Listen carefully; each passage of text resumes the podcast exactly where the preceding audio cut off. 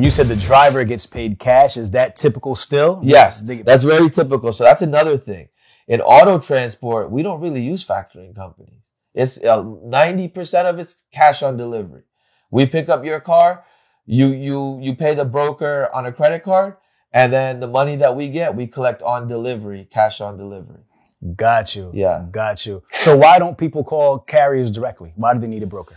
Because it's hard, right? So in auto transport, you have eight to 10 cars, let's say on a truck, right? This week you could be going to Florida. Next week you go to Texas. Next week you go to California, right? You're going to go where the money goes, Right. right? Cause it's the seasons, right? So the, the problem is, is for customers to always find that guy or that carrier who's going to have a truck available going from where they want to go to from point A to point B is very, it's slim to none Right. because you you may be running Florida last year when when the snowbird season went on, but this year you may be doing Texas. So as a customer, if I call you, you're not going to be able to run my route. Right. So it's very hard to find these carriers unless you're doing a lot of work over and over again. And now we have dedicated lane. That's different. Right. But majority of transports and majority of, of orders that people will deal with when they're first getting into this business is going to be individuals like you and I, auction cars, small dealerships, um, you know, car collectors, stuff like that. Got you. How do you how do you uh, start a, a, auto transport brokerage? You talked about having twenty five thousand dollars, right? That's what you got started with. So talk about you know startup costs, a little bit about Right. getting started. What do you need in terms of licensing, cer- certifications? Okay. talk about that. So, so it's simple. That 25,000 I had, a lot of that was a cushion, right? I only used about five, five to eight grand of it. Okay. It's not expensive, right? You have your, your regular DOT filing fees, your MC, your DOT, your BOC3, your UCR. Then you have, um, your LLC and, and, you know, stuff like that, your regular, uh, cost for that. You have your website, cause that's huge. Website's huge because we're online, online presence is everything for us, right? Um, and then the main thing is the leads, right? The bond, that's standard, right? Depending on your credit. Um, I started, my bond payment was a thousand dollars every three months for the first year. Right. The second year it went down 50%. The Mm. third year it went down another 25%. Now we pay less than like 800 bucks a year. Okay. So, um, so bond payment is big. That's credit based. So, you know, you got to have your credit right.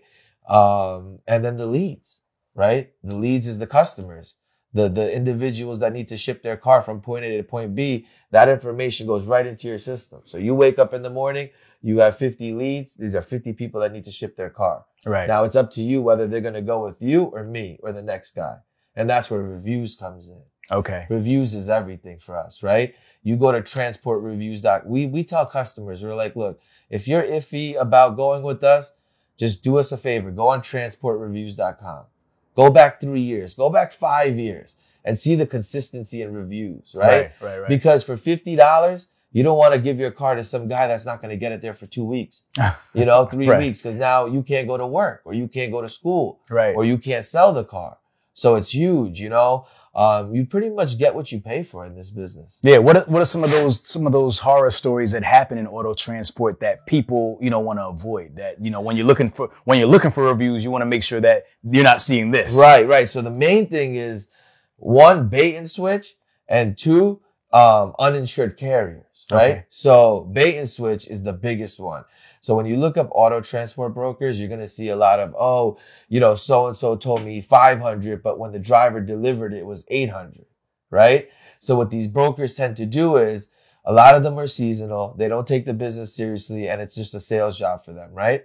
So this is what they do. They get on the phone with the lead and everybody's quoting 800. They quote 500.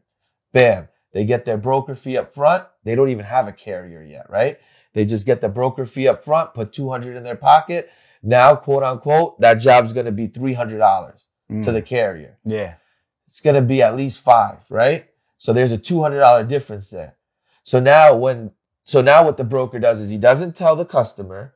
He books the driver, right? For 500 instead of three.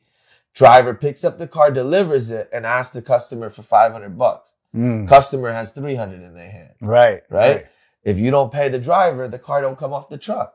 because the driver didn't do nothing wrong. Hmm. No choice. right? It was clearly on, on the bill of lading and everything that you just signed really quickly and let it go because you trusted your broker. right. So that bait and switch is what kills our game because what these what these brokers do is they get on the phone with these customers, they lock them in with this fine print contracts, take broker fees, put them in their pocket, and they don't even know if they could get a carrier on those dates for that price.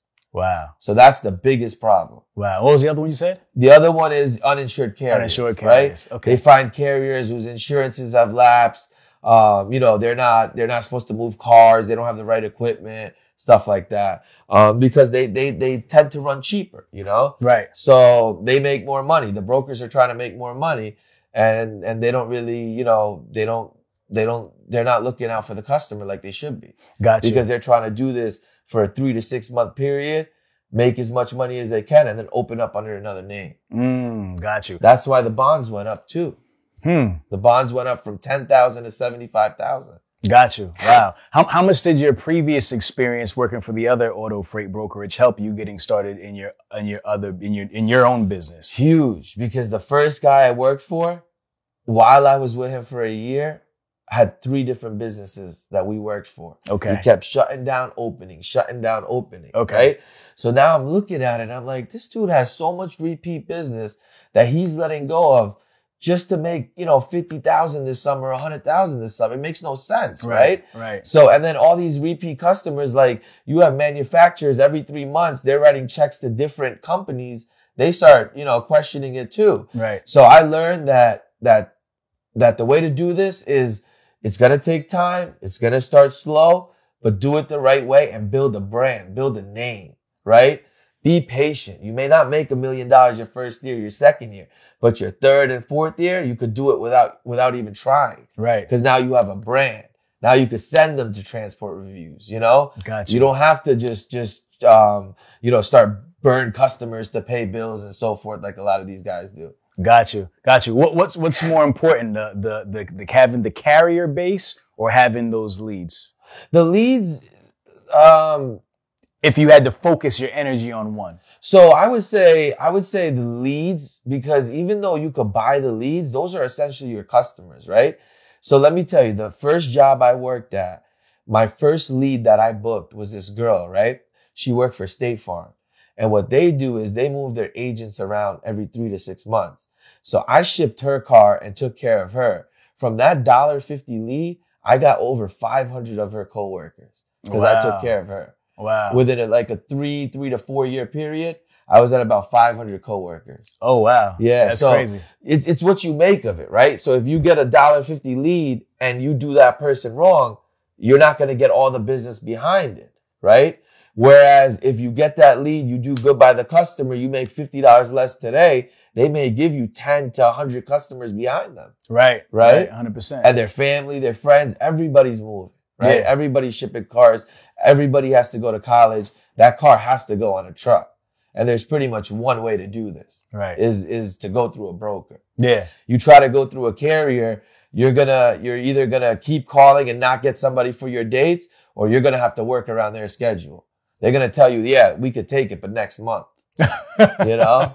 Got you. Got So- you. So so you said a, do- a dollar fifty lead. What what what do you mean by that? So a dollar fifty lead is these lead companies sell us leads for a dollar fifty.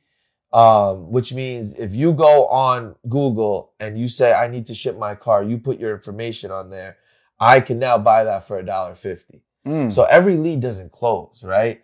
It's you get a hundred leads, you may close ten of them. Okay. So it's a volume based game. So it's yeah, the lead was a dollar fifty, but what did you do with that lead is what really matters, right? Right. Because I want to say about seventy five percent of my customers, my repeat customers, are all from le- that were all leads one day that we just called and did one move for. Got you. What what are some other ways to get leads? Um, Aside from buying. So, so, you know, foot, going to dealerships, um, you know, promoting your business on, at truck shows, car, car rallies. I mean, we just did a rally in Florida, all exotic cars, right? You got, these guys all got Lambos and Ferraris. They're driving out at a rally. They don't care about price. They care about convenience. Mm, And now you got 50 cars going to the same place. So now that's where you really make good money, all by just sponsoring that rally one year.